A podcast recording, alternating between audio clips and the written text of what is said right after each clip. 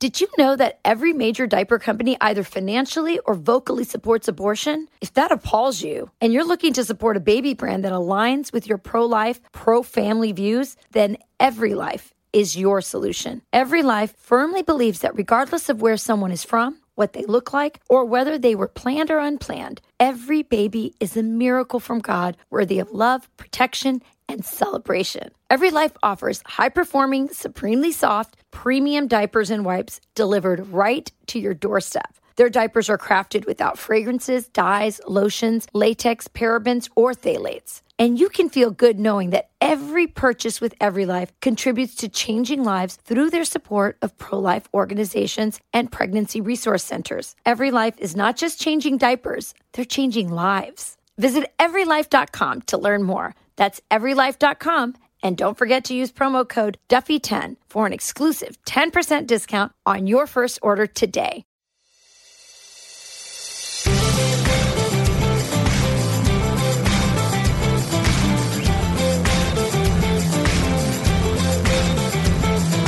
Hey everyone, welcome to From the Kitchen Table. I'm your host, Sean Duffy, along with my co host for the podcast, but also my partner in life, Rachel Campos Duffy. Thank you, Sean. Well, we're back with more conversations from our kitchen table. And today we have a special guest with us. He's a friend of ours. We've known him for a long time since 2010 election, that big wave election, Sean, that you you won your first congressional race on.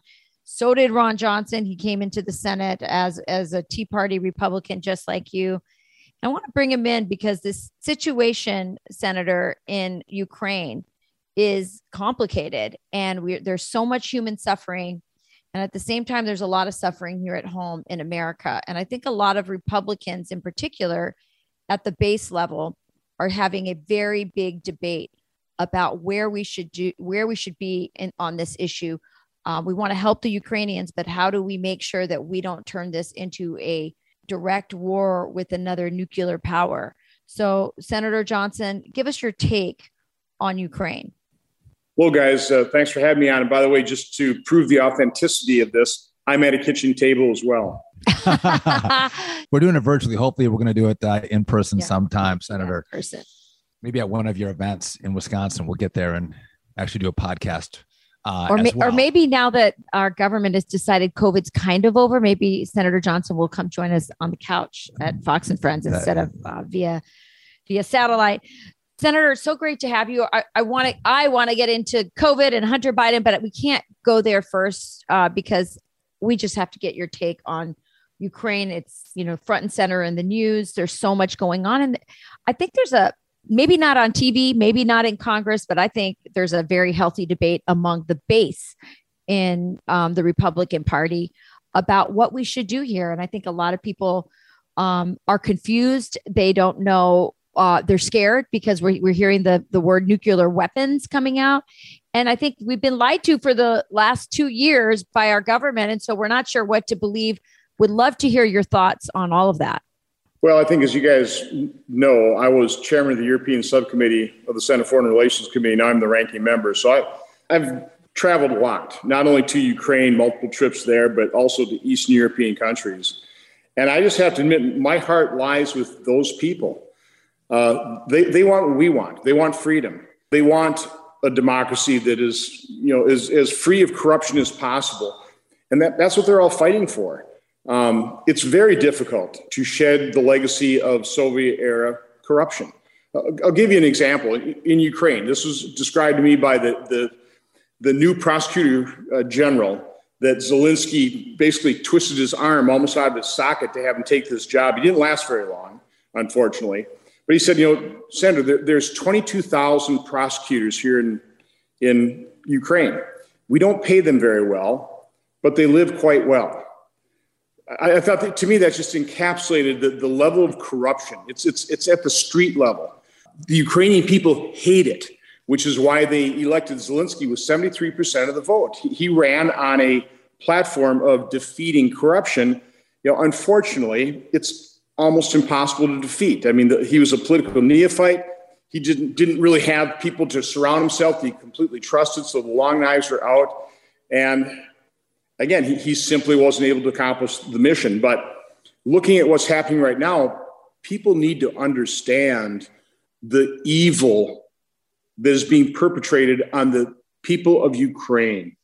Russia was not threatened by Ukraine. This isn't something like, you know, after 9 11, after 3,000 American citizens were slaughtered by Islamist terrorists and we had to do something about it.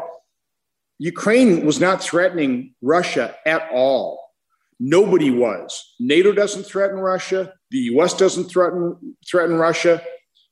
This is all about the megalomaniacal narcissism of one man, Vladimir Putin, and maybe a, a small group of, people that surround him that want to remake greater Russia. For, for what reason? It is, it is such a tragedy of historic proportions that, that Putin didn't accept the West's outstretched hand, fully integrated into the Western economies, uh, fully embrace true democracy for the Russian people. Listen, we have no beef with the Russian people. We really don't. We, it, it is it is their awful leadership. It is that evil that is Vladimir Putin right now slaughtering civilians, children, bombing you know facilities that are housing people that are clearly housing people they're labeled that you know children are here that uh, you know this this is evil that is being perpetrated so, and for my just to close it out i believe the american people have to support the courageous people of ukraine who are not only fighting for their children their families their democracy their country their freedom they're fighting for our values as well and they need to be supported so, Senator, I, I, like the horror that's taking place in Ukraine. I think everyone can see it on their TVs and they agree with that. So, I'm going to ask you a multi part question. So, I think to learn uh, from what happened in the past that brought us to this point is important. So, to, I'm going to take a look back for you, then I'm going to take a look to present. And uh, it's my understanding that in November, Joe Biden signed some kind of a memo of understanding with Ukraine, uh, bringing them one step closer to NATO, number one. Uh, number two, after that, they started to amass even more troops on the Ukrainian border. The Russians did. And it seems only appropriate that at that point, it seemed pretty clear what Putin was up to and that we should have, the, the Americans should have armed Ukraine to the teeth as a disincentive for. Uh, for uh, Russia to attack. I mean, a threat of sanctions is one thing, but arming them is completely different. And again, just on the on the on the NATO front, NATO in and of itself, NATO's been pretty peaceful. It is about uh, self preservation of the NATO alliance. But I don't know that Putin necessarily sees it that way and has been pretty clear that he doesn't see it that way and has been very outspoken about it. So that's, I want your take on the history of what brought us to this point and what we should have done differently, number one. But then, number two, right now, what is the right approach? I agree. These people in Ukraine are fighting for their freedom. They're not asking us to fight for their freedom, they're doing it themselves. They're asking for assistance. So, what should the assistance look like? Should we have a no fly zone, which I don't think we should, but I want your take on that. Should we send them the MiGs? I vacillate. I think we should, but I don't have all the intelligence maybe that you have that we know what's the consequence of sending them the MiGs. Obviously, we're sending them, you know, missiles and drones and guns and helmets and Kevlar. So tell me about the, the history, the historical mistakes we made that got us here, and what should the American approach be right now? Well, first of all, again, NATO threatens no one. It is purely a defensive organization, and it has kept the peace in Europe after two horrific world wars for 75 years. So it's a very successful defensive alliance. It threatens no one. The history really dates back to other aggression by Putin, whether it's uh, Transnistria in Moldova, the frozen conflict there, uh, the occupation of uh, the areas in Georgia, then the illegal annexation of Crimea, their incursion into eastern Ukraine. So, you know, Vladimir Putin for years now has been showing what his true aims are.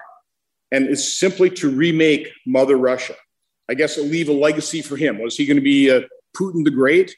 Um, so we need to understand what, what he's all about. And that's why I say this is just this is just pure evil. It's indefensible what he's doing.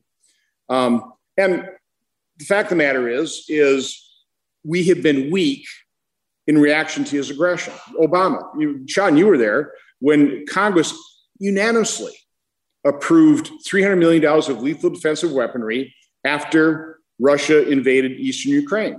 Obama did not provide it. And that's when Poroshenko came for a joint session of Congress saying we, we can't defeat Russia with blankets, blankets. and nightgowns.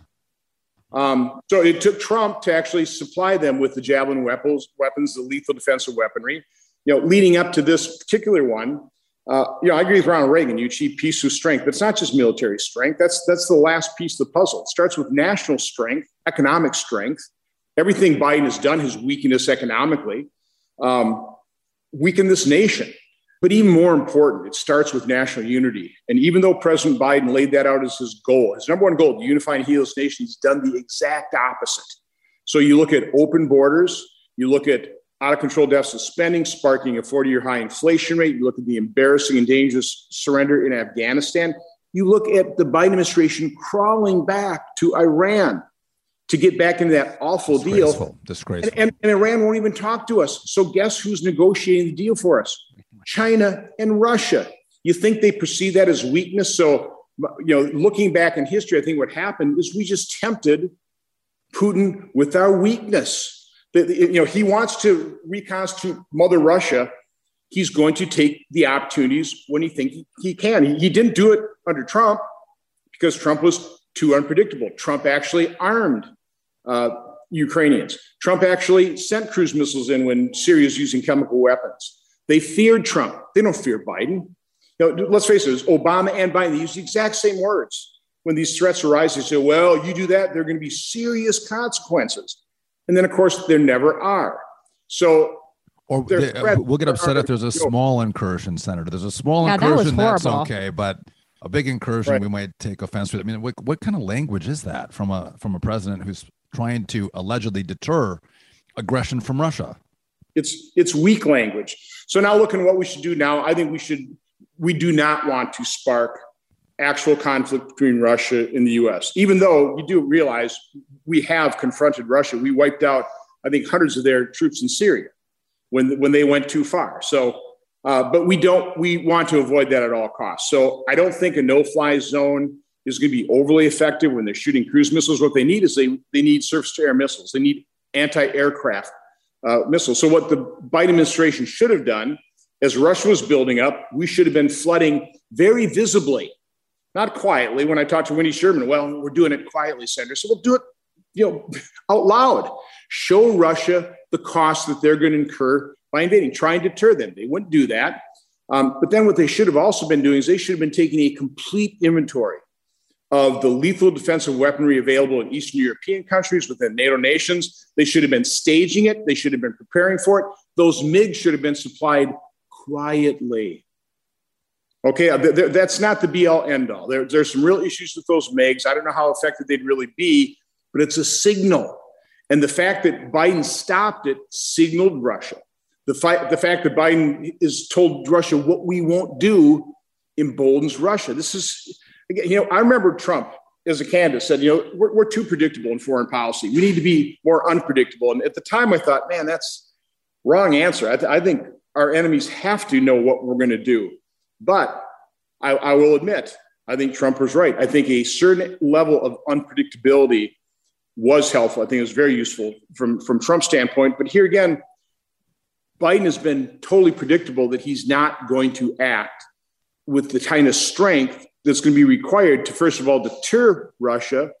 And hopefully he'll change his mind. Hopefully he will provide the courageous Ukrainian people with all the defensive weaponry. I mean, the drones, intelligence, surveillance, the anti-aircraft weapons, the, the S-300s. I saw a pretty good piece in the Wall Street Journal, somebody saying, hey, you know, Turkey can get right with NATO again. You know, get F-35s, uh, you know, getting us cooperating with them by just turning over those S-400s to Ukraine. I think that'd be a brilliant thing to do. I guess I, I mean, I'm listening to what you say. It, it makes sense on one level. I have a different perspective on it, Senator. And and one of the things that I think is really important is that you know this week I've kind of expressed some of my views um, that are a little different from yours, um, maybe a little more dovish. And I've been called a traitor. I mean, I, I told Sean like I'm used to being insulted, especially on social media, but being called not not patriotic or a, a, a, Putin puppet is is really a new one to me. Um, never heard that one, but so I think it's important that we're having a healthy debate. I think in terms of you know whether signing you know in in any way signaling the entrance of Ukraine into NATO, I think was perceived, we knew would be perceived by Russia as provocative. And I look at the suffering of the civilians, of the children in this war, and I just wish we hadn't fought this war. Um, I wish we hadn't done anything to signal that because I, I think that was the excuse that Putin had for invading Ukraine. I, I think the two weeks leading up to you know all that buildup when when uh, the Biden administration was saying they're they're going to come they're going to you know they're going to invade they're going to invade well what the hell were they doing during those you know weeks and months of all that you know building up of armaments around Russian armaments around um, or troop buildup around Ukraine what were the Biden administration's uh, diplomatic wing doing to stop this um, what are they doing now I mean you know we saw Zelensky say okay NATO's off the table. Let's time talk. It's time to talk. It's time to meet. And then we get a statement that Joe Biden's going in 10 days um, to, to Europe. I just, I'm not feeling like our government is doing enough to resolve this diplomatically that they didn't do enough on in the lead up to it and they're not doing enough now and i've heard like statements that have come out from for example hillary clinton earlier saying that what what we should be doing is bleeding um, and there are other neocon type people who are saying, you know, this war is, they, they like the idea that it's a proxy war, I guess, that they could bleed Russia dry. And my concern, Senator, is throughout all of this, I'm seeing Russia and China becoming a block. And I hate that we've taken our focus off of China. And I wish we didn't have this war and suffering. And well, I'm just not have, sure this is all in the interest in the long term of our of our country. And I don't trust that our this administration or or many of our foreign policy people think ahead enough, and I think I have Afghanistan to uh, to to, to lean or on Iraq. to prove that, and Iraq. Iraq. I, yeah, I felt duped on that. Like I got lied to on that, Senator. I was lied to about Iraq. Weapons of mass destruction. Yeah. So, so Rachel, first of all, you know, I, I think you have very legitimate concerns, which I share. I personally don't think that if Zelensky would have disavowed joining NATO, that that would have made any difference. Vladimir Putin's always wanted the land bridge to Transnistria, another frozen conflict. He, Vladimir Putin's aim is he, he, Russia doesn't have the capability of stabilizing the situation, of improving the lot of people's lives. All they can really do is destabilize. And the reason he destabilizes the nations surrounding him is the last thing he wants is for the Russian people to realize there's a better way, that there's a more prosperous future with a different uh, type of approach. Uh, so again, I, I, just don't think uh, the NATO discussion really affected it one way or the other, um, quite honestly. But, but I, I'm completely sympathetic with the concern about this becoming a much wider conflict. And it's the people of Ukraine that are, that are suffering. But I think that's kind of my point as well. Is it's not up, quite honestly, for me to decide whether or not uh, Ukraine wants to join NATO. Now, it will be NATO to decide whether we want to let them in, but that's really up to the people of those countries determine whether they want to join, whether it's the European Economic Union or whether it's uh, NATO. That's really their decision. They are paying the price right now, and I think you have to you have to look at the fact that they are supporting Zelensky's leadership in resisting Russia. We'll have more of this conversation after this. Did you know that every major diaper company either financially or vocally supports abortion? If that appalls you and you're looking to support a baby brand that aligns with your pro life, pro family views, then Every Life is your solution. Every Life firmly believes that regardless of where someone is from, what they look like, or whether they were planned or unplanned, every baby is a miracle from God worthy of love, protection, and celebration. Every Life offers high performing, supremely soft, premium diapers and wipes delivered right to your doorstep. Their diapers are crafted without fragrances, dyes, lotions, latex, parabens, or phthalates. And you can feel good knowing that every purchase with Every Life contributes to changing lives through their support of pro life organizations and pregnancy resource centers. Every Life is not just changing diapers, they're changing lives. Visit everylife.com to learn more. That's everylife.com. And don't forget to use promo code Duffy10 for an exclusive 10% discount on your first order today. Tell me if I'm wrong on this, because that, and I'm, that's why I'm grateful that you're joining us. Because what I think, in, what happens in Congress, in the Senate, the House, you get way better information. The intel is so much better than anywhere else in the country. So, we, we had the Russians put missiles in Cuba, or wanted to put missiles in Cuba, and John F. Kennedy rightfully lost his mind. Now, that wasn't, we didn't say that was up to the Cubans to allow Russia to put missiles right on our border. We said, hell no, that's not going to happen. And the same thing would happen as if, you know, if if Canada or Mexico said we want to partner with China, it's in our discretion to partner with China, and we might build up some military armaments in our country with China, pointed at the U.S. There's no way we would stand for that. And so, I what what frustrates me is if we say, well, of course it's Ukraine's prerogative to make this decision. Well, we wouldn't allow Canada, we didn't allow Cuba, we didn't, we wouldn't allow Mexico the prerogative to make that decision if we felt threatened by it. I take your point that that that NATO has not been an aggressor. I I agree with you, but Putin has said he's felt threatened by it, and that's why I'm like, what's what's the difference in the way we would feel if someone was arming our neighbors and they were somewhat hostile to us than than Putin himself? And the reason I ask that question is I always think it's important to put yourself in the mind of your adversary. What are they feeling? What are they thinking? It might not be justified, but trying to get to their space on on on what's going on with them through my own experiences as, as I, especially I when there's helpful. nuclear weapons involved. I mean, I just, you know what, I want peace and I want my kids to live. And when I, you know, I was on air, Senator Johnson, when we heard that the nuclear weapons, you know, that Russia had put their nuclear weapons on alert.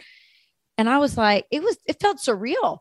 And you know, again, I was one of those gung ho Iraq War guy per people. I got I got emotionalized and brought into the whole Iraq War, and I was one of those defenders of George W. Bush, and I felt really duped by that.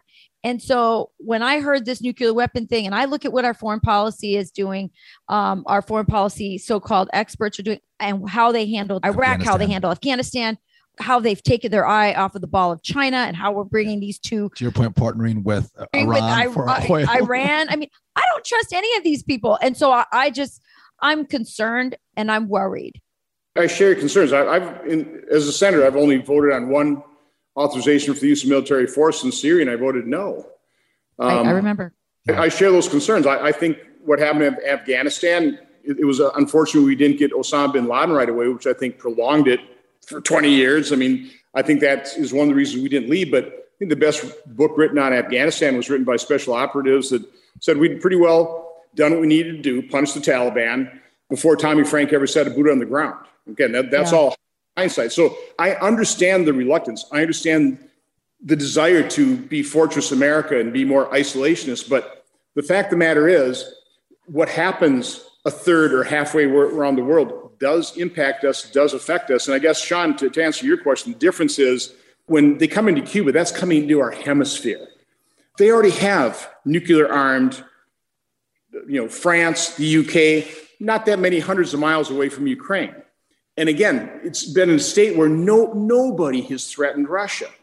This is an excuse by Vladimir Putin. Okay, I, I don't, I don't, I don't, I don't think he truly feels threatened by NATO this is just an excuse to undertake his plans. So again, I, I understand. So, so you know, Sean has this saying that I love. It isn't just to apply to this. He always says, "Don't mess with crazy." you know, don't mess with crazy. And so I just feel like, you know, but that's my concern. But, did we mess with again, crazy? Uh, did did could we have avoided this entire situation and no, a lot of suffering? It's we're in it now. We're in it now. But what led up to it? What I'm saying is, we're not messing with crazy. Crazy is being imposed on us. Okay, we we did not take the offensive action. Putin did. He invaded a country that, that did not threaten his country. There was no provocation to this whatsoever. That's true. Okay? That's true. So he brought it to our doorstep. Our question is do we not react? Do we let him get away with it? And then what would be the consequences? So, what, what, let's say he takes over all of Ukraine. Now he's on the front door of Poland, right. in Romania. Okay, he's right in the front door of NATO. Um, what, what does he do with the Baltic states? Yeah, our our, situ- our, Again, our options are limited, this, Senator. Now, but I think things could have been avoided before. Can, can I, I, just move to, to no, some, no? Just move, go, we're, we're, gonna go. We're gonna go to Hunter. I, I, wanna, to Hunter, I, want, to tell you, Senator, that actually Rachel and I go back and forth on this. I know we're not sure. We want to have a healthy time. debate. So, just my heart is where you're kind of at is like, listen, they want to fight for their freedom, which is the first thing you said here. They want to fight for their freedom. We should assist them in fighting for their freedom. We should avoid conflict with Russia ourselves. I think that is the right approach. which is what I think we're starting to do right now. I think Biden has been late to the game. To your original point, he should have been arming them earlier. I mean, again, this has got, gotten very complicated. Can I, we're going to go to Hunter. Can I just ask you one quick question before we go to Hunter? Because Rachel can't stand not talking with you about Hunter. How much is the administration partnering with the Senate? Are you getting good intel? Are they doing good briefings? Because I've been to those briefings, and sometimes they feed you bogus. What's eh, you know in the the, the Wall Street Journal and in the New York Times? Are they actually giving you good intel? Are you getting good insight that you know what's going on in the Senate? Nothing more than what you read in the New York Times. And that, that's always been the case, Sean. I think most of these secure briefings are primarily undertaken so that we don't say things publicly that they don't want us to say. That they're trying to freeze our ability to communicate with the right. with the broader public. So no, I mean generally secure briefings are a joke. You come outside and it's already been broken. And I mean, I mean, all these lead up and listen, we had pretty pretty good intelligence. And I thought it was good of the Biden administration to talk about how there could be these false flag, flag operations, you know, a, a false uh, terrorist attack that would be a predicate for, for war. So I think that was all good to lay it out there. Um, but no, you, you don't get very good information out of the administration, out of any administration. It's I've been obviously talking about the lack of uh, our ability to do oversight is Congress. The administration, even under Republican president, because it is a deep state, not sympathetic with the conservative cause, they don't they don't give up their secrets. Yeah. Well, you look at all the players in this whole situation, Russia, Ukraine, China, and all of them are places where the Biden family has had dirty business, dirty deals. And you also look at this, you know, phone call that led to this impeachment with Zelensky and and and, and Trump. Trump and the leaking from the Ukrainian born uh Vindman. I mean, put all this together for me because I'm I, I, I, it's just so crazy. And then we have now finally the New York Times admitting that that you were not a purveyor of Russian disinformation. Uh, the laptop theory that, was actually true, that, it, that the laptop was real, and that we're all, so surprised to hear that. that and that all those accurate. former, I know, right, and and all those former intelligence um, community people who signed that letter, that despicable letter that now makes people saying, like me question intelligence. Well, they were saying it was Russian disinformation right. laptop, and no, no, it was true. It was it was Hunter's laptop, and it's a wealth of information about the dirty deals uh, between Joe Biden, Hunter Biden, and as Rachel said, Russia, China, and Ukraine. And is our president compromised um, by all of this? So you know, you know, there's a there's a there's some big guy who got 10% of all of it. So I'm gonna let you go ahead on this because I want to hear the connection between all of this. Well, this is a big topic, and this is years worth of work that you're, you know, opening up this can of worms. But let me just describe the deep state.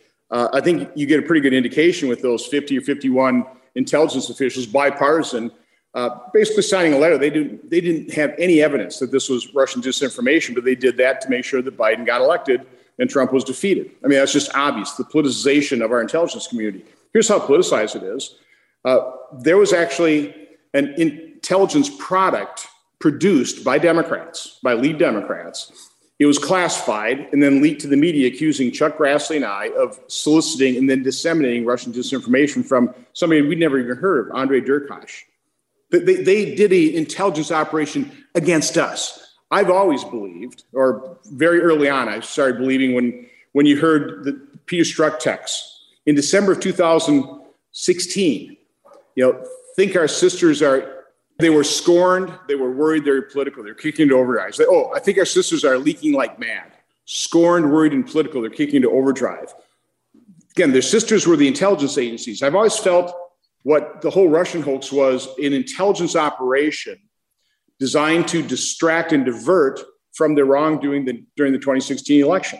And what was the wrongdoing? Well, now you even have John Durham investigating whether or not the DNC server was actually hacked by Russia. I've always questioned that. We, have never seen the evidence. The FBI did not take possession of that. And yet, that was, you know, Russian interference. That's where it all began.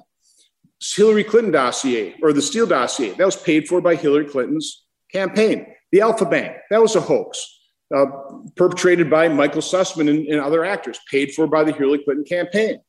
So it is a very deep state. It's not populated by conservatives, it's populated by leftists. And the Hunter Biden cover up is just part and parcel of that. You know, Chuck Grassley and I issued that report. Uh, in the end of September 2020 so that the American public would have some sense of the vast, and I mean vast, web of foreign financial entanglements of Biden Inc. And yet the mainstream media looked at, oh, nothing new here, uh, no, no criminal activity alleged. It's not our job to indict. It's our job is to describe, and of course that prompted. By the way, quick little historical note: the Hunter Biden disk drive was offered to me first. I have heard that. So go, go on. That's so interesting. But because I have to be careful, I have to do my due diligence.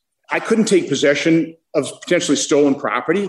We had to figure out what that was. So who do we go to? We went to the FBI, uh, who I, by the way, had subpoenaed because we weren't getting the information, never did get the information. They just thumbed their nose at us. But we went to the FBI. What, what do you know about this? Is this genuine? Is this something we can take possession of?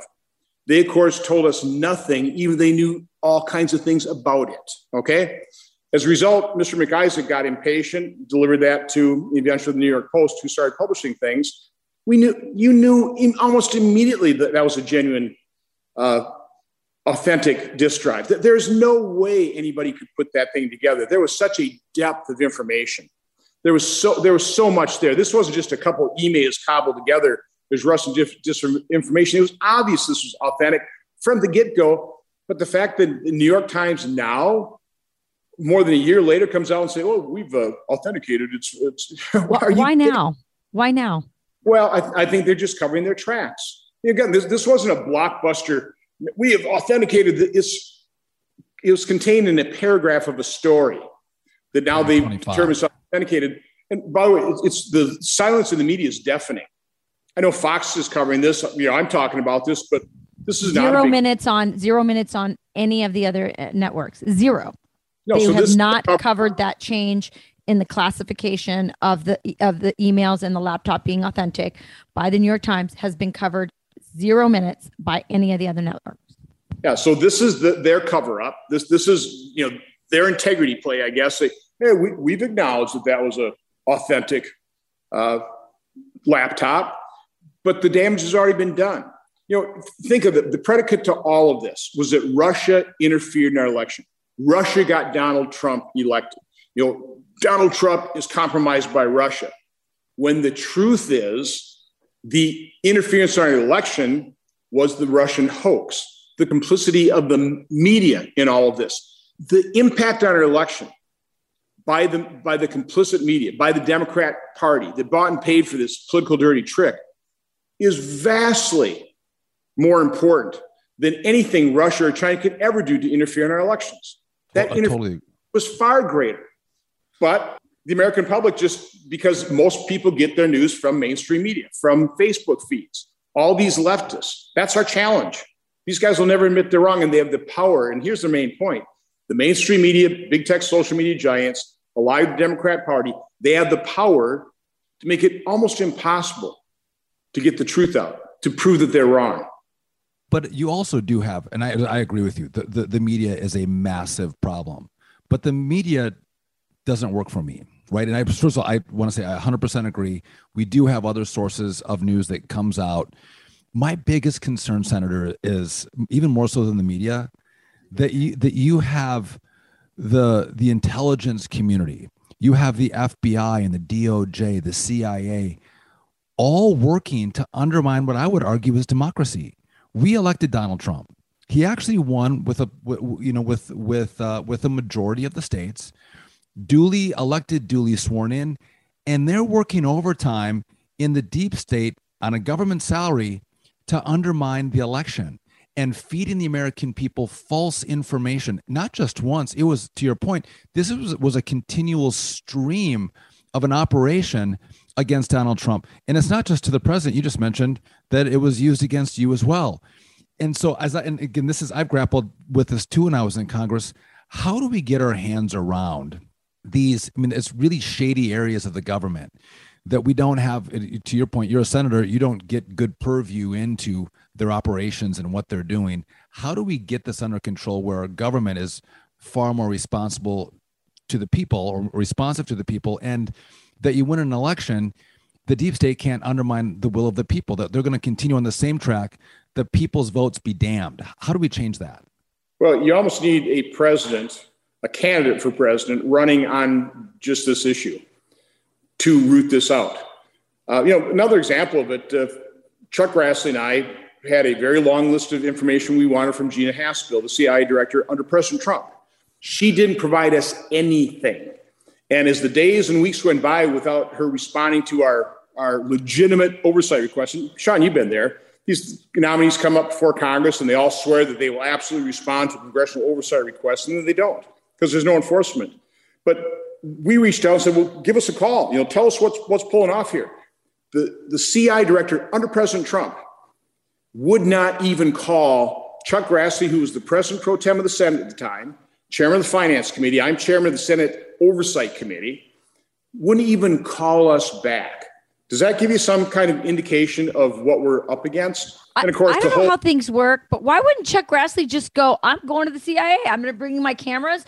And until Gina Haspel, I mean, and maybe I sound crazy, but it just, to me, it makes no sense. Like how this uh, these people work for us. They work for. You. I mean, they have to respond to senators. I just but they don't listen. But, but I saw I, too. I, I just I, it makes me so mad. So, Senator, I did oversight on financial services and the CFPB, the FDI, uh, FDIC.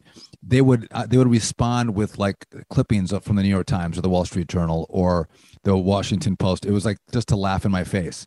But yeah. can I just? The, I think the one thing we do have in Congress is the power of the purse.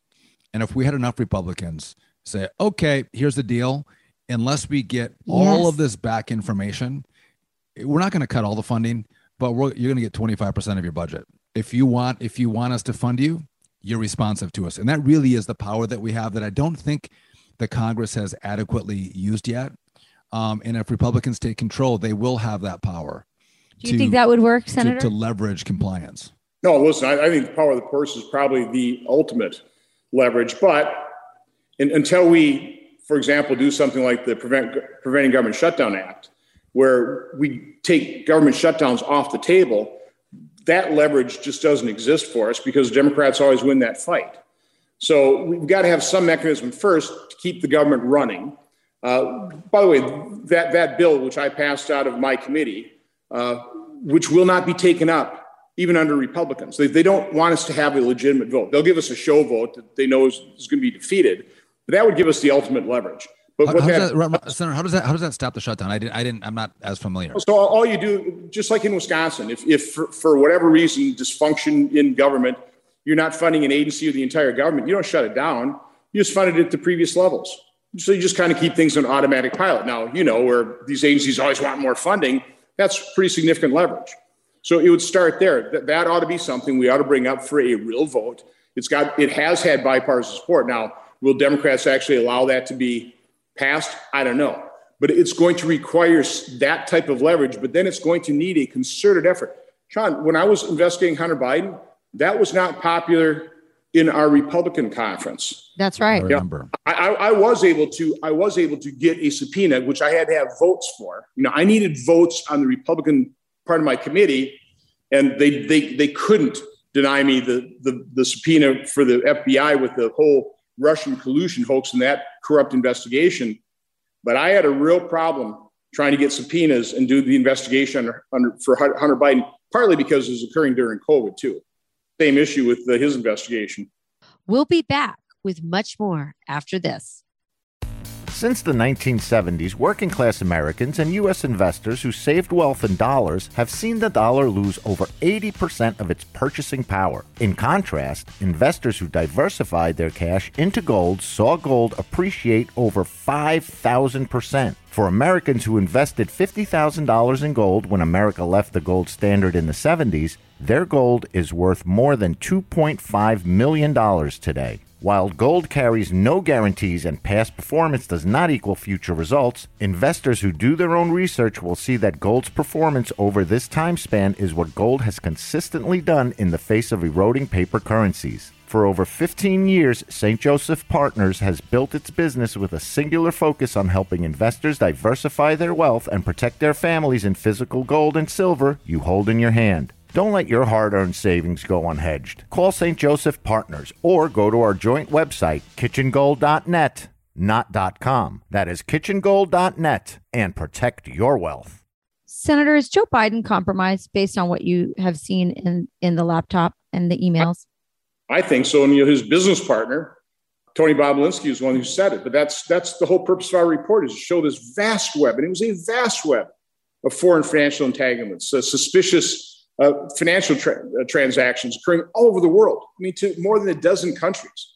Uh, that's what we laid out. Again, I, I don't know all those connections. I don't know all the, the extent that he's compromised, but as I've said repeatedly, I know who does Russian intelligence and Chinese intelligence. That's right. Is, is that why he canceled the, the sanctions on people constructing the Nord Stream 2 pipeline? Is that why he's been so weak on Russia, so weak on China? You know, is that why he That's canceled what I the want to know. Chinese initiative, the Department of Justice, to that was supposed to investigate the way China steals our intellectual property through the university system? You know, that's as good an explanation as any that Joe Biden is compromised. Yeah, So, so Senator, you know what? I look at what you've done, um, and again, I, I'm proud that you're from my home state and Rachel's home state of Wisconsin, and and sometimes things are not always clear cut, but it smells bad. And when things have smelled bad, whether it was Hunter Biden, whether it was what was happening with COVID, you have been fearless in your effort to seek the truth and find the truth. And people demonized you just for asking questions. And I think it's fair to ask questions to go, I want to know what happened here and as you mentioned you couldn't even get the votes to pursue you know the information on hunter biden or you had to work and struggle to get those votes you eventually did but i, I think so many politicians and you and i, I know we, we serve together but they just always look for the safety of reelection and i think that the american voter wants someone to actually be a leader someone to actually find the Right. truth and someone to actually give them that information which is what you've absolutely done through the course of you're what 11 years in in the senate which again for me and rachel we're like so proud that you're our home state senator and you have fought so hard especially we don't have time to get into covid I, know, do but- want to ask one small question, Okay. Senator. I have to ask you this because it's, I, I think you're the only one who's ever brought this up. So last night, by the way, uh, or a couple nights ago, Dan Bongino had Marty Makary on to talk about what appears to be an increase in blood clots with young people.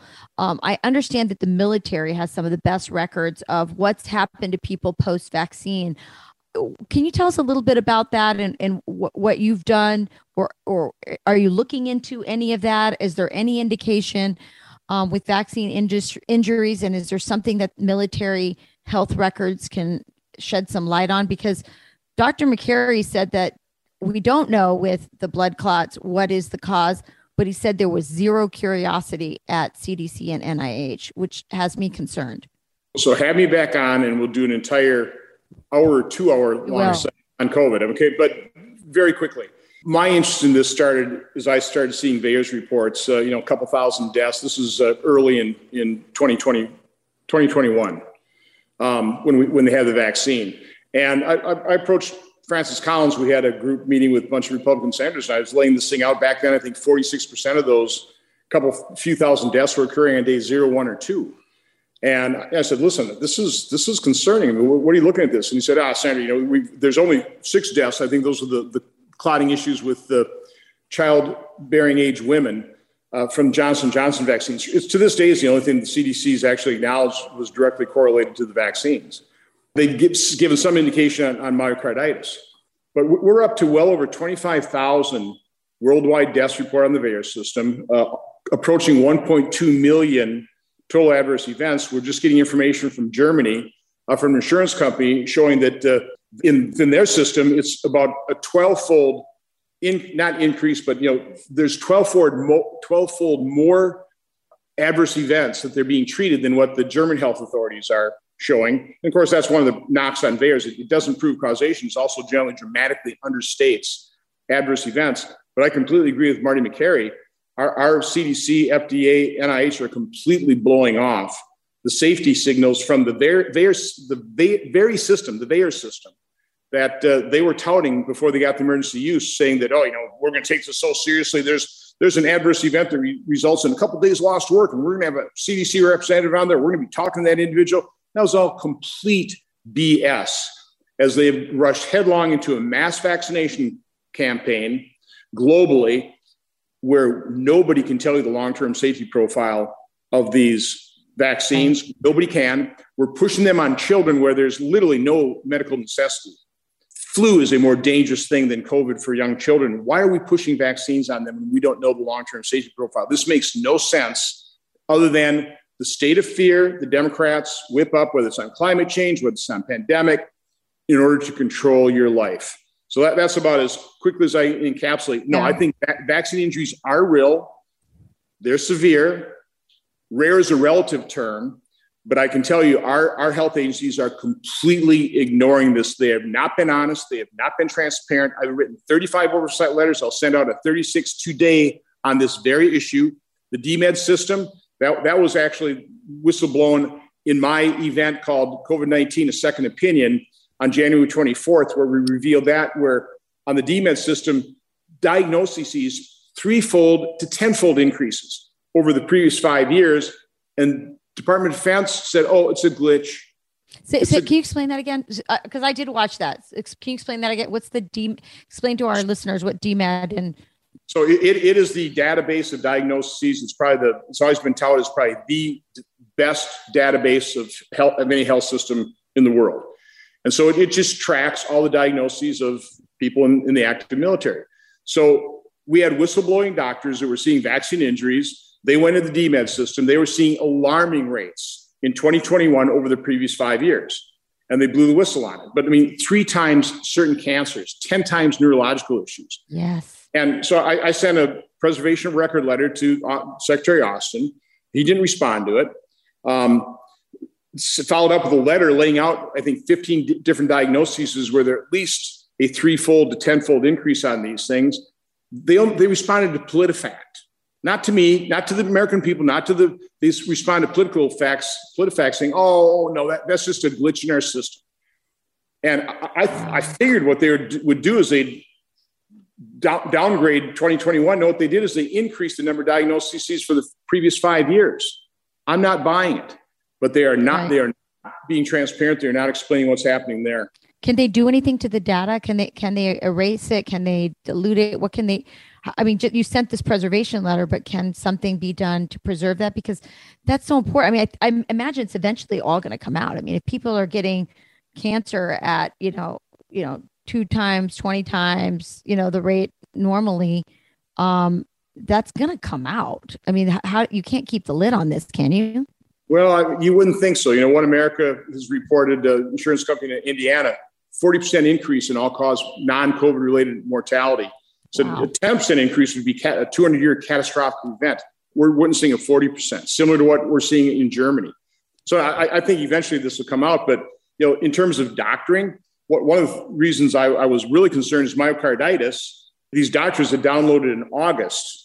You know, the, the again, previous five years in 2021, 2021 had something like 1,200 cases of myocarditis compared to an average of 43 per year the previous five years. So that's a 1,200% increase, 12 fold increase. When they actually downloaded the entire system for their whistleblowing in January of this year, all of a sudden myocarditis is only 250 cases in 2021, and the previous five years magically increased to 118. So now it's only a two and a half time increase. So it already appeared that they were doctoring the data. In, the one diagnosis that the, that the CDC is, is certainly concerned about in terms of myocarditis. But no, I, I think, as I said, vaccine injuries are real. I've talked to the people who are vaccine injured. I've had I've held events on it. I've talked to leading experts. I've talked to doctors. But unfortunately, our CDC, NIH, FDA are ignoring it and or covering it up. And Senator, I think the, the the government might may try to do that, but life insurers who have really yeah. good actuaries who look at this data and assess risk and then charge us premiums, they're going to come out with the information about the increased deaths. So the government may not be the answer, but the private sector as you mentioned, I think this was in Germany or somewhere in Europe where, where a life insurer came out and said they had this huge spike in death between, I think it was between 20 and 54 years old, which is an age range that doesn't see a high spike in death at all. I, I think I read somewhere that this is almost, war, this is almost like a Vietnam era yeah. um, spike in death. So I think that's where we'll get answers because we can't look to our government to tell us the truth.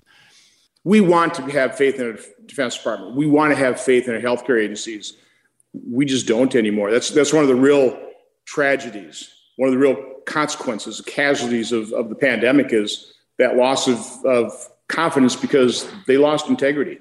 That they're, yeah. they're not trusted. It's, un, it's very unfortunate.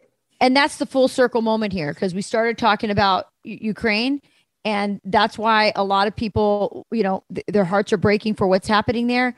They're they just don't trust government anymore and it's it's it's it's a level of distrust of government and our institutions and our health bureaucrats and our intelligence agencies and all of these people.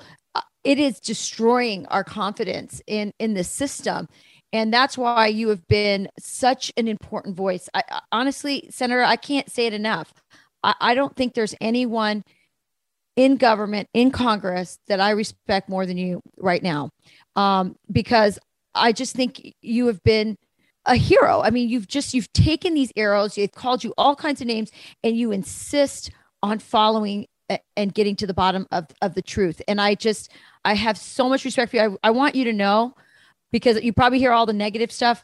I have so many friends on both sides of the aisle because the Duffy family, Sean's side, has many, many Bernie supporters in them, and they love you because they feel like you're the only one um, willing to tell them the truth and to pursue it and to hold hearings and to stand up to all of these lies. And I just personally, I can't thank you enough, and and I can't thank you for enough for being on this podcast, Sean. And staying and staying twenty minutes later than you were supposed I know, to. I know. I'm sorry. Th- thank you for doing this. And again, I want to double down on what Rachel said. Again, I, you you make me proud to be a Wisconsinite. How hard you've worked, and again, as Rachel said, you take arrows people slander you. But what's interesting is as time goes on, we see that more often than not, Ron Johnson was right. Yes, you've been vindicated at every turn, which is um, from from being a uh, from the laptop to COVID to early treatments to vaccine injuries, um, you name it, you've been on the right side of it. So thank you, Senator. Listen, I, I appreciate your kind words, and you know, Sean, you remember when we both stepped out to plate in 2010 as part of the Tea Party movement. I, I, still consider myself more Tea Party than even Republican Party. But I, I made two promises in 2010. I'd always tell Wisconsinites the truth, and I never vote, and by extension, not conduct myself worrying about reelection. I've, I've honored those promises. It's, it's, it's really just that simple. So, again, thank you for having me on. Thank you for what you're doing. Your, your mission and, and your voices of integrity in the news media, and we need that. We, we need journalists. We have way too many advocates for the left. You're journalists, and uh, and opinion leaders. And I appreciate what you're doing as well. God bless you. God bless you, Senator. Thanks for joining us. Well, that was nice of the senator to stay an extra 20, 30 minutes. It's hard. Yeah. You know how tough those schedules are for senators. So he's scheduled every 15 minutes at least. Um, and then he has to go vote and he has to go to committee hearings. So he took extra time with us. I'm grateful. I'm not sure who was sitting outside his office waiting. Do you think we held up a, a Senate vote, Sean? Oh, maybe we, we held up a Senate meeting. Uh, um, but yes, I, I want to ask you something because I thought I thought uh, Senator Johnson did a good job talking about his perspective on Ukraine, and you and I go back and forth really throughout the day about what's happening. And I want to I want to push you a little bit in where sure. you are on on America's. I just want role. our kids to live, Sean. no, I know, but but but again, I thought the senator brought up a good point. You know, we always kind of take the Tucker view of well, what next? What happens if you act? But what next if you don't act? And so, in your perspective, what should America be doing right now with this conflict in Ukraine? So it's really hard for me to answer that question without first doing kind of what you did with the senator, which is how do we get here? And I look at the incompetence of this administration. I look at General Milley and Lloyd Austin and Joe Biden and Antony Blinken, who, by the way, looks like he's scared when he's giving a press conference. I don't know what the deal is with that guy. Um, I see so little diplomatic action on our part in terms of leading towards peace or even in the buildup um, you know, trying to stop this war from even start starting when we had so much anticipation, weeks and weeks of knowing that this was going to happen. So, I mean, it's hard for me to talk about without talking about the incompetence that got us here and then go, you know, this is precarious. This is dangerous at the at the point we're at right now. And do we trust the people who got us here and are so incompetent to move us to the next level, which could be an escalation um, and, and could lead to nuclear war. Now, do I think the world would be better without Vladimir Putin? Of course I do but the world isn't the way I see it. Um, the world isn't the way I want it to be. The world is the way it is. And if he's as crazy and um, and evil as he seems to be, do we really want to, you know, push this guy into a corner where he feels there's no way out? and and he just you know does something catastrophic. Well, I, I, I That's do, where I'm at. Well, I do think we have to push them into a corner, but I always let them save face and get out of the corner. You, Right. you do that in life with our with our marriage. We do that. you do that with me. I'm a, you I'm a wild animal in a corner that you're gonna let me out. I gotta let You're you right. out because once she's caged, it's crazy. You don't want to cage her. Um, but so you're I- right. You have to let people save face. I, I think that's a that's a good point. And, and, and he has can to want to be able that? to save face. So- So, but so this is where I I think I'm at, and I think maybe you are as well. So if I look, you're right. There's massive incompetence um, in the lead up to this conflict, and we don't have a lot of faith because we always talk about what happened with weapons of mass destruction in Iraq.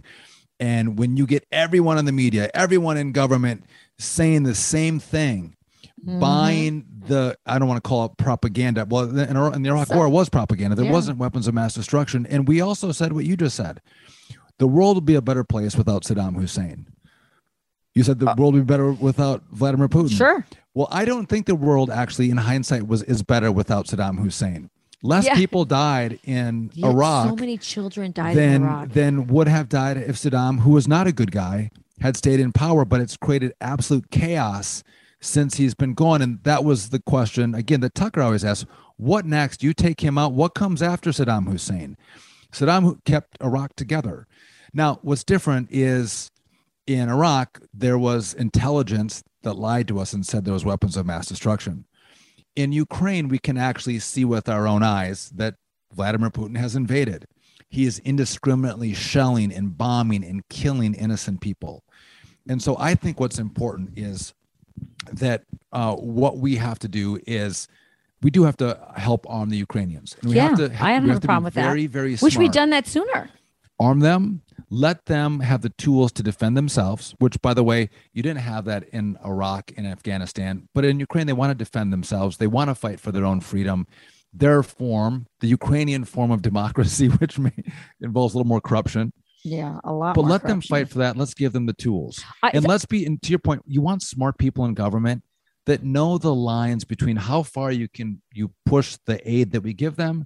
When do you cross that line when you bring yourself into direct conflict with russia? And to your point i oftentimes don't trust the the the biden government the biden cabinet I don't trust the biden leadership the whole neocon Republican establishment either. I'll say this. Here's what I think should have happened. Ukraine should have known they could have never entered into NATO. And then we should have funded the heck out of them with with weapons to defend themselves. But but always signaling that they were never going to enter into NATO. And I think that's what Trump did. I think that's what Trump did. And I, I, I think that was the right way. That was the smart way to go, look, you are you're going to be a neutral country, but we're going to arm you to the hilt and we did the opposite. We signaled you might you, you might be able to come into NATO, and then we didn't give them the weapons to defend themselves from a Russia who was obviously going to take that um, as a provocative move. So I don't want to be in a war. I don't want these civilians and these children to suffer. I don't want Ukraine to lose their choice. entire country. you don't have a choice right the, the, the kids are going to suffer right there is going to be indiscriminate. Right now, they are suffering. And yeah. what does the world look like with if Russia takes over It's Ukraine? terrible. Now What- it's now what it's does it almost too look late, like right? If Ukraine actually survives this conflict, and I think that's what we have to think. Through. Can I just bring up? Is it too late, or is or or is this, as Zelensky himself said, the time to meet and negotiate, the time to to So talk? I don't. I think. I think that Putin has to uh, be put a little further back in a corner, So yeah, so they have a, so Have- that Zelensky can come from a better negotiating negotiating position. and and we let Putin save face somehow. Again, that's why you want smart people in government to figure that out. How does he save face? How does he still look strong? How does he still look like a winner, even though he's going to be a loser? It seems to me, Sean, that the people that's running this war for on our behalf for this whole crisis are the same people who got us out of Iraq and uh, Afghanistan in such a poor way, who told us we were going to be greeted with roses and flowers when we entered into Iraq. I just, I, I'm sorry, I hate being so cynical about our government, but after being lied to about COVID, to um, about realist. About our intelligence community, I- our intelligence community telling me that that that Trump got elected because of the Russians, that the laptop was Russian disinformation. I don't know what to trust And here's and here's how Rachel and I disagree. I think there, no one's lying to uh, to us about Russia invading Ukraine. Well, That's that happening. happened. No, no, no, that and happened. Indiscriminate shelling and kids dying. That's and, happening. And Ukrainians fleeing. That's all really For happening. sure. They don't have to lie to me. I so we're on the same page eyes. on that. It's a matter of what do we do now? And here's where I, I hate to do this to Senator Johnson because I'm going to disagree with him on a point when he's not on the podcast now. That's okay. Yeah, He's we- a friend. I brought up the point of of Canada, uh, Mexico, Mexico the Cuba, and Cuba, right? the Western Hemisphere, And he said, "Well, we don't have any weapons in the Western Hemisphere, but in Europe they do have weapons in France and in in the, in, in the UK, and so Russia shouldn't care." Well, I- think that that doesn't really hold water because Putin has said over and over again that he was not going to allow Ukraine to join NATO, that he would, and he was clear and he was angry. It was a red line was- for him. And and so for And he didn't like, by the way, he say- didn't like when Latvia and some of these other countries came in, but he at that time didn't really couldn't really stop it. It was not he was he was not in the, a position to to politically geopolitically lots of reasons. Stop but it. he expressed anger about it. But he said not Ukraine. and I don't have to agree with him in his assessment on. Ukraine. I I don't have to think this That's is right, a sound, stable viewpoint, but it was his viewpoint. That's right. And it I think that was one of the key parts that prompted this war, in addition to the fact that we didn't arm Ukraine to the hilt. Now, just one other point on that. The re- now I'm trying to give Joe Biden some credit, and Rachel doesn't want me to do that, maybe. But no, here's no. my I, I actually there's some parts of what Biden's doing that I'm not So- unhappy with, so- although I'm not sure he's all there. so when we didn't arm. Ukraine to the hilt, which is what I'm saying we should have done. yeah. maybe the US government was concerned about providing before the war all of this high tech armament, the missiles, the drones, the all the things that are necessary for Ukraine to defend themselves. We probably didn't want to provide that material to them because then they have this great technology and with the corruption in Ukraine, could have they sold it?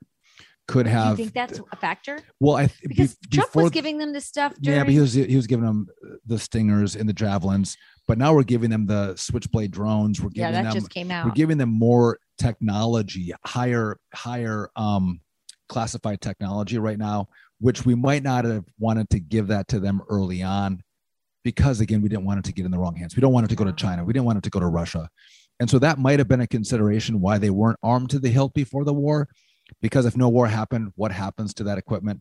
Just a just I'm trying to be That's fair an to the interesting president. point. I never heard anyone say that. Sean, can I ask you really quick? Um, because you know, having Ron Johnson on and not talking about Hunter Biden and the laptop is is is just hard to do. Um, do you think that I mean it's pretty obvious from the polling Donald Trump would have won this election had this information about Hunter Biden's laptop. There was a poll that came out that said that 10 to 14 percent um, would not have voted for uh, Joe Biden or would not have voted at all in the election, which would have thrown the election to Trump.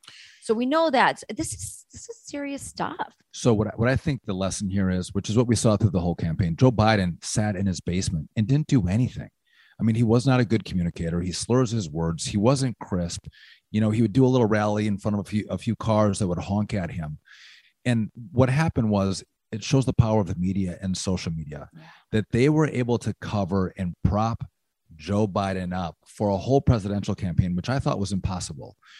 And this laptop that they totally suppressed of Hunter Biden is just one extra piece that clarifies what they were doing. They didn't want Donald Trump to win, and they were going to use the power of their papers and, and TVs and social media to make sure that the American voter did not have all the information and that their guy, Joe Biden, would win, and the guy they hated, Donald Trump, was going to lose. And, and, and the problem with that is so often we look to the media as arbiters of truth. Yes, they might be slanted a little bit to the left, a little bit to the right, but I'm supposed to get the truth from them. What we saw in the last campaign is there was nothing about truth. These were just absolute political machines that were here to deliver a result and really take information away from honest Americans who just wanted the best information to vote for the best guy to best lead America. And they stopped that from happening. And, and they and they bashed and abused so unfairly Donald Trump, made allegations that were false against him. And the actual allega- the actual allegations that were legitimate against Joe Biden, they they they buried. I have to say, they weren't small questions. I mean, if you are the big guy getting 10% from China, from Russia, from Ukraine, look at the mess we're in. Uh, the American people ha- absolutely had a right to know what uh, these deals were and if their president was con- compromised. I thought we broke a little bit of news right now with Senator Johnson on this podcast when he said he believed that uh, he believes that Joe Biden is compromised. And he pointed to different deals that make no sense for the American people that Joe Biden, um, you know, positions that he's taken diplomatically, whether it was Nord Stream 2 um, with, uh, with the Chinese government. These are things that if you cared about the American people, if you were only looking out for their best interest the way Donald Trump does, you would not take that position. And he and and he took the position of these people that his family or these countries that his family was taking money from and enriching themselves from. This is I think the real story. I think it's so easy to get distracted by, you know, the M&Ms and the porn and the drugs and the crack and the baby mamas and all the really debaucherous stuff that Hunter does. This is not about Hunter.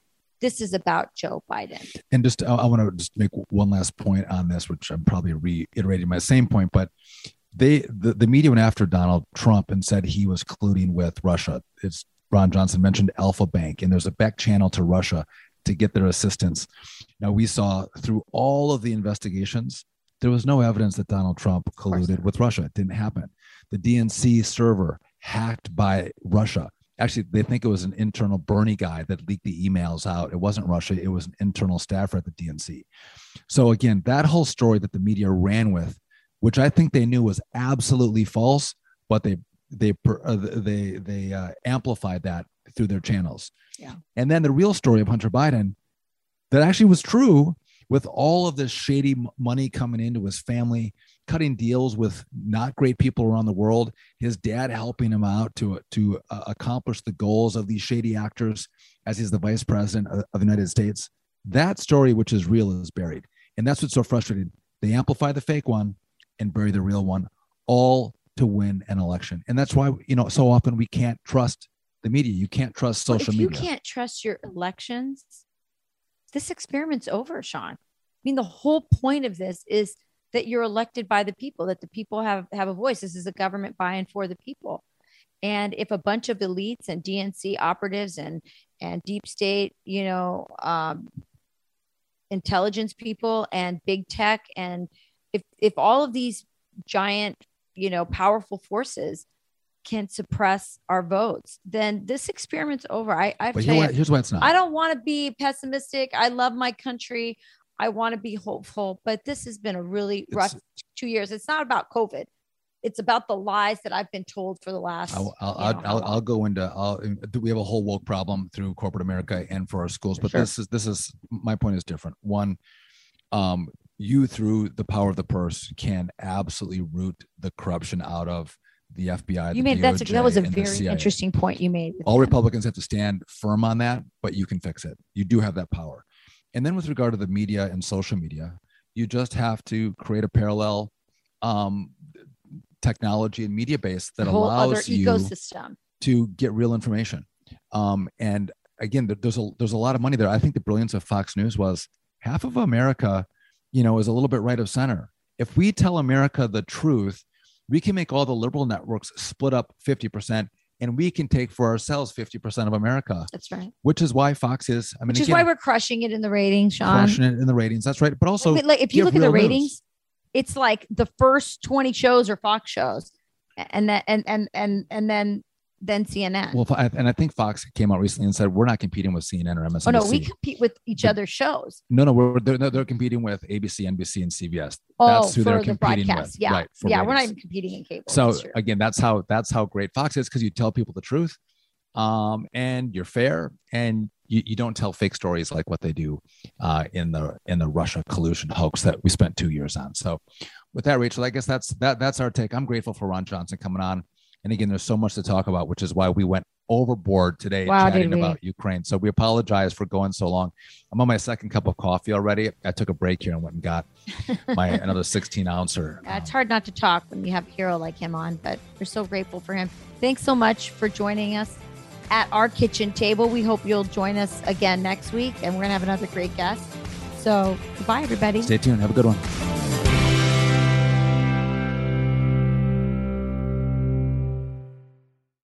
This is Jimmy Failla, inviting you to join me for Fox Across America, where we'll discuss every single one of the Democrats' dumb ideas. Just kidding. It's only a three hour show. Listen live at noon Eastern or get the podcast at foxacrossamerica.com.